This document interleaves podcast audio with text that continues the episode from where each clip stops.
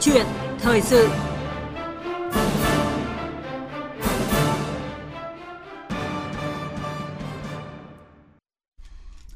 Thưa quý vị, thưa các bạn, trong tuần qua, ngày 14 tháng 9, tại trụ sở chính phủ, Thủ tướng Phạm Minh Chính chủ trì hội nghị của Thường trực Chính phủ làm việc với doanh nghiệp nhà nước trên phạm vi toàn cầu về các giải pháp thúc đẩy sản xuất kinh doanh và đầu tư phát triển. Thủ tướng nêu rõ, thông điệp của hội nghị là chung sức, đồng lòng, tháo gỡ khó khăn, vượt qua thách thức, đẩy mạnh đầu tư phát triển, góp phần thực hiện mục tiêu tăng trưởng của nền kinh tế năm 2023 và những năm tiếp theo. Thực tế cho thấy là mặc dù nền kinh tế đã có những, những tín hiệu khởi sắc ở một số ngành à, kinh tế các tháng gần đây, song các nhận định cho thấy là vẫn còn rất nhiều khó khăn thách thức đối với cộng đồng doanh nghiệp mà nổi cộm ở ngay chính nội tại của nền kinh tế vẫn là các rào cản về thủ tục, sự trồng chéo, thiếu đồng bộ giữa các văn bản quy định và đã xuất hiện tâm lý không dám thực hiện các thủ tục nếu như các luật chưa đồng bộ. Cải cách thể chế để khơi thông nguồn lực, tháo gỡ khó khăn cho doanh nghiệp, đẩy mạnh đầu tư phát triển là chủ đề của câu chuyện thời sự đầu tuần mới này. Với vị khách mời tham gia bàn luận là tiến sĩ Nguyễn Minh Thảo, trưởng ban Ban nghiên cứu môi trường kinh doanh và năng lực cạnh tranh, Viện nghiên cứu quản lý kinh tế Trung ương. Quý vị quan tâm tới nội dung câu chuyện thời sự, xin mời gọi qua số điện thoại 0243 934 1040. À, bây giờ xin mời biên tập viên Nguyên Long bắt đầu trao đổi với vị khách mời. Vâng, xin được cảm ơn các biên tập viên Thanh Huyền và Phương Hà và à, xin được trân trọng cảm ơn bà Nguyễn Minh Thảo đã nhận lời tham gia chương trình. Vâng, xin chào thính giả nghe đài.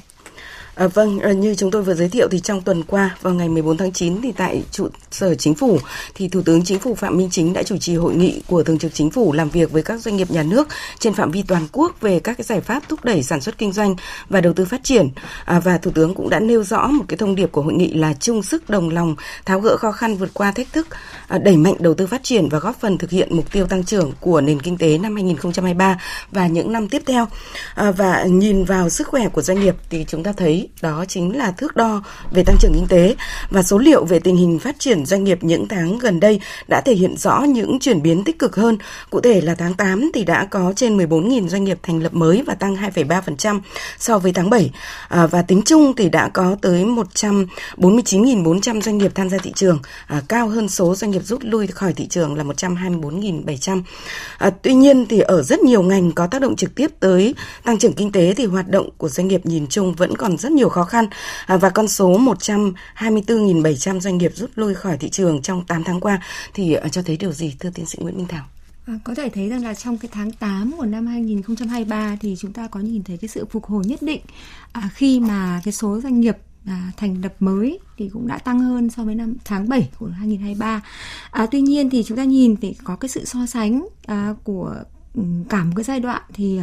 phải thấy rằng là cái con số 124.700 à, à, doanh nghiệp rút lui khỏi thị trường cũng là một con số để chỉ báo rằng cái sức khỏe của doanh nghiệp vẫn còn rất là nhiều khó khăn và có lẽ là giai đoạn này thì mặc dù đã có sự phục hồi rồi, nhưng phía trước doanh nghiệp à, còn rất là nhiều trở ngại và có nhiều khó khăn bổ vây và nếu chúng ta nhìn cả một cái giai đoạn từ 2018 cho đến 2022 và cho đến 8 tháng của đầu năm nay thì có thể thấy con số có sự khác biệt rất là lớn.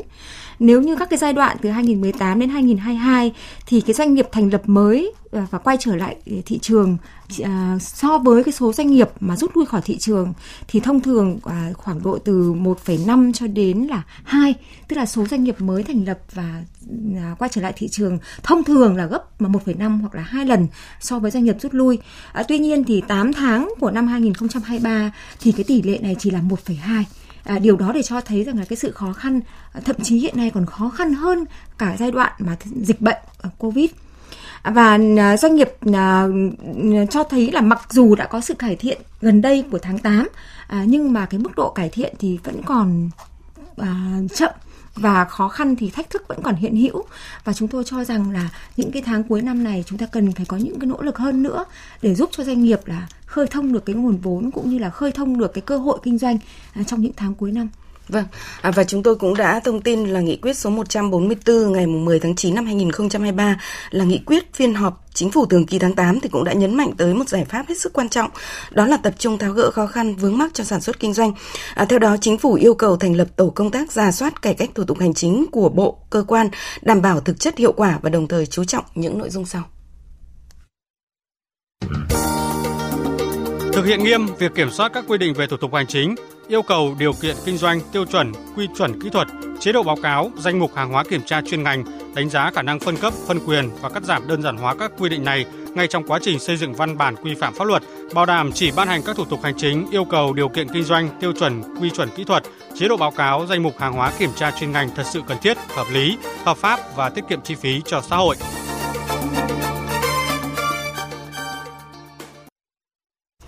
À, vâng, thưa tiến sĩ Nguyễn Minh Thảo ạ, bà nhìn nhận như thế nào về các cái chỉ đạo này, à, đặc biệt là yêu cầu thực hiện nghiêm cái việc kiểm soát các cái quy định về thủ tục hành chính và các cái điều kiện kinh doanh cũng như là tiêu chuẩn à, quy chuẩn kỹ thuật, à, bảo đảm chỉ ban hành các cái thủ tục hành chính, các cái yêu cầu điều kiện kinh doanh, à, các cái tiêu chuẩn tiêu chuẩn kỹ thuật à, à các cái danh mục hàng hóa kiểm duyệt chuyên ngành thật sự cần thiết, hợp lý, hợp pháp và tiết kiệm chi phí cho xã hội. À, chúng tôi cũng nhận thấy rằng là ngay từ đầu năm của 2023 thì trước cái bối cảnh khó khăn của doanh nghiệp do yếu tố về thị trường à, cũng như những vấn đề nội tại trong nền kinh tế thì thủ tướng cũng như là chính phủ thì liên tục đã có các cái chỉ đạo liên quan đến cải cách à, tháo gỡ cái khó khăn vướng mắc cho hoạt động sản xuất kinh doanh cũng như là ừ, ra soát lại các hệ thống về thể chế về thủ tục hành chính mà đang gây cản trở cho doanh nghiệp. Thì có thể nói rằng là đây là những cái chỉ đạo xuyên suốt và liên tục À, của chính phủ và của thủ tướng từ à, năm 2022 cho đến những tháng 8 tháng của năm 2023. Và nếu chúng ta xem các cái chỉ đạo của chính phủ tại các cái phiên họp thì tại cuộc họp nào à, trong các cái phiên họp thường kỳ thì chính phủ đều nhấn mạnh tới cái nội dung này. À, bên cạnh đó thì những cái chỉ đạo tại các cái hội nghị chuyên đề thì cũng khẳng định một lần nữa cái vai trò quan trọng của việc cái cải cách thể chế rồi tháo gỡ khó khăn cho doanh nghiệp. À, tuy nhiên thì à, cũng có thể thấy rằng là hiện nay thì à, một trong những cái nội dung mà được chính phủ rất là nhấn mạnh đó là nâng cao cái chất lượng ban hành văn bản quy phạm pháp luật.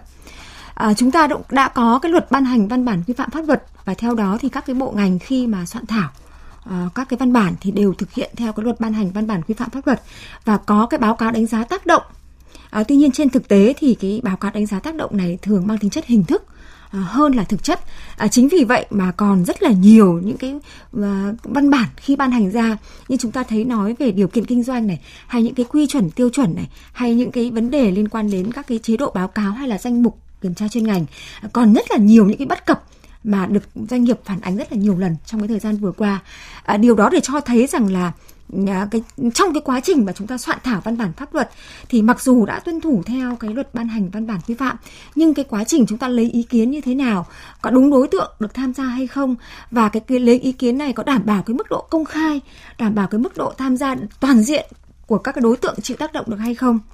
À, bên cạnh đó thì à, một cái điểm mà chúng tôi cũng thấy rằng là trong cái quá trình ban hành văn bản quy phạm pháp luật thì cái vấn đề giám sát cái hoạt động soạn thảo này như thế nào à, thì ờ, cũng chưa được thực sự à, mang tính chất là là là thực chất. À, những cái phiên bản khác nhau của các cái dự thảo à, liệu là có cái đánh giá toàn diện hay không có sự tham vấn cũng như là có cái giám sát của các bên liên quan hay không. À, một cái điểm nữa mà chúng tôi cũng thấy rằng là cái quá trình này được chính phủ và thủ tướng nhấn mạnh à, đó là chính là cái năng lực soạn thảo à, văn bản. À, phản ánh cái chất lượng của các cái văn bản do các cái cơ quan soạn thảo cũng là điểm mà chúng ta cần phải chú trọng và cần cải cách và đây cũng chính là cái điểm mà thủ tướng đã nhấn mạnh trong cái thời gian vừa qua Vâng, à, một điểm rất đáng nói trong các cái khó khăn của doanh nghiệp hiện nay đó chính là cái việc làm khó chính mình. À, việc áp đặt các cái quy chuẩn tiêu chuẩn cao quá mức cần thiết thì cũng đã làm tăng cái gánh nặng chi phí và giảm cái sức cạnh tranh của doanh nghiệp. À, mà ý kiến của ông Đậu Anh Tuấn là Phó Tổng Thư ký trưởng ban pháp chế của Liên đoàn Thương mại và Công nghiệp Việt Nam VCC sau đây là một thực tế. Tôi lấy ví dụ như thế này thôi. Hiện tại thì quy chuẩn về thép không gì mà Bộ Khoa học Công nghệ hiện nay đang áp dụng thì đối với những cái doanh nghiệp mà kinh doanh thép không gì thì người ta cho rằng điều này nó rất là bất cập. Bởi vì hiện tại cái tiêu chuẩn nó quá cao, cho nên là doanh nghiệp mà vốn sản xuất cho những hàng hóa bình dân thì không thể nhập được. Trong khi đấy bản thân những hàng hóa này có thể nhập nguyên chiếc, nguyên sản phẩm từ các nước khác về được. Như vậy tạo ra một sự bất bình đẳng rất lớn. Cho nên cái cách thức thực hiện, cách thức áp dụng hiện tại của một số cơ quan nhà nước đang gây ra khó khăn cho doanh nghiệp trong ngành hàng một số giải pháp mà các doanh nghiệp cho rằng là chưa mang lại nhiều lợi ích nhưng mà lại tạo ra rất nhiều rào cản chi phí. Tôi lấy ví dụ như trong một số cơ quan bộ ngành thôi. Nếu doanh nghiệp phản ánh về những cái phiền hà của một vài công chức gây ra thì người ta gửi đến cơ quan cấp trên, cấp trên lại chuyển về cơ quan cấp dưới, cấp dưới lại chuyển cho chính các người mà gây ra khiếu nại để giải quyết. Thì cái cơ chế mà giải quyết những khó khăn phức tạp phiền hà hiện tại thì phải nói rằng chưa hiệu quả. Vâng, à, bất cập được ông Đậu Anh Tuấn là Phó Tổng Thư ký Liên đoàn Thương mại và Công nghiệp Việt Nam VCCI chỉ ra thì ở thực tế này cho thấy điều gì thưa tiến sĩ Nguyễn Minh Thảo? Như cái ví dụ như à, ông Đậu Anh Tuấn có đề cập thì chúng ta thấy rằng là cái chất lượng ban hành văn bản quy phạm pháp luật và cái tổ chức thực thi là hai cái điểm mà đang gây cản trở khó khăn à, cho các cái hoạt động sản xuất kinh doanh của doanh nghiệp. Và như chúng ta cũng có chia sẻ à, trong cái phần đầu của cái chương trình thì có thể thấy rằng là một trong những cái điểm mà đang tạo ra cái rào cản lớn nhất đó chính là cái chất lượng Ờ, của các cái văn bản pháp luật mà thể hiện qua các cái quy chuẩn hay là các cái tiêu chuẩn. Ở đây thì ờ, tôi nhìn thấy có một số các cái lý giải cho cái thực tế này. À, điểm thứ nhất là bản thân cái năng lực của cơ quan soạn thảo cũng là cái sự hạn chế dẫn tới là khi ban hành các cái văn bản quy phạm pháp luật nhưng mà chưa phù hợp với cái thực tế và khi ban hành văn bản chưa phù hợp với thực tế như vậy thì vô hình chung chúng ta đang tạo ra cái gánh nặng về chi phí rất lớn, cái chi phí tuân thủ rất lớn cho doanh nghiệp À, một cái điểm thứ hai nữa là à, đối với cái chất lượng của văn bản này là đôi khi đâu đó à, các cái cơ quan quản lý nhà nước đang có một cái cái cái xu hướng hoặc là ở đâu đó à, vì cái quyền lực về quản lý dẫn tới là họ lồng ghép những cái điều kiện khó khăn hơn ngặt nghèo hơn về điều kiện kinh doanh nằm trong các cái quy chuẩn à, và các cái tiêu chuẩn kỹ thuật này. Và đấy cũng chính là những cái rào cản À, tác động tới cái hoạt động sản xuất của doanh nghiệp. Và xu hướng gần đây thì à, cũng phải thấy rằng là chính phủ nhấn mạnh rất là nhiều tới cái cắt giảm về điều kiện kinh doanh. Và khi mà cắt giảm điều kiện kinh doanh như vậy thì đâu đó đã có cái hiện tượng là đưa những cái điều kiện kinh doanh này vào cái các cái quy chuẩn kỹ thuật à, ban hành ở dưới cái cấp mà thông tư. À, và một cái điểm nữa mà chúng tôi cũng nhìn nhận được à, lý giải được cái thực tế này à, đó chính là à, cái yêu cầu về cái năng lực của quản lý à, do ừ, cái những cái hệ thống về hạ tầng của chúng ta do những cái yêu cầu về lo ngại quá mức trong cái hoạt động quản lý dẫn tới rằng là các cơ quan quản lý thường à, lo ngại rằng là nếu như không quản lý thì có thể dẫn tới cái rủi ro. Và chính cái điều đó thì dẫn tới là do những cái thiếu Uh,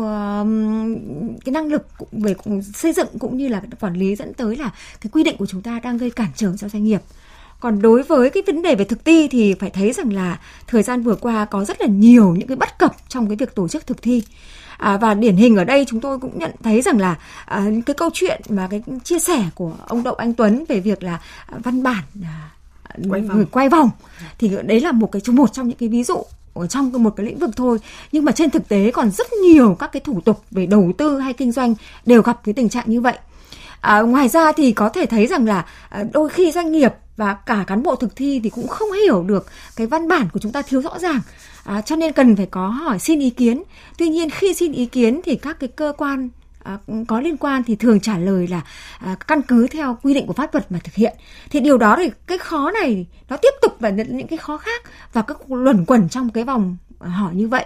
À, và bên cạnh đó thì cũng còn thấy rằng là trong cái thời gian vừa qua thì cái việc đối thoại Ờ, rất là thiếu thực chất dẫn tới là cái, những cái khó khăn và những cái cái trao đổi của doanh nghiệp à, khi mà có gặp khó khăn thì cũng khó khăn hơn dẫn tới là khi mà văn doanh nghiệp có vấn đề mà hỏi cơ quan quản lý nhà nước thì thường à, được trả lời theo cái hướng là đi vòng vo và lại quay trở lại câu chuyện như anh Tuấn nói là à, quay trở về cái người mà thực thi. Vâng.